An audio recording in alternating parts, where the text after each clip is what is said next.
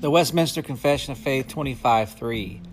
Unto this Catholic visible church Christ hath given the ministry, oracles, and ordinances of God for the gathering and perfecting of the saints in this life to the end of the world, and doth by his own presence and spirit, according to his promise, make them effectual thereunto. This concludes the reading of Westminster Confession of Faith 25:3 brought to you by the.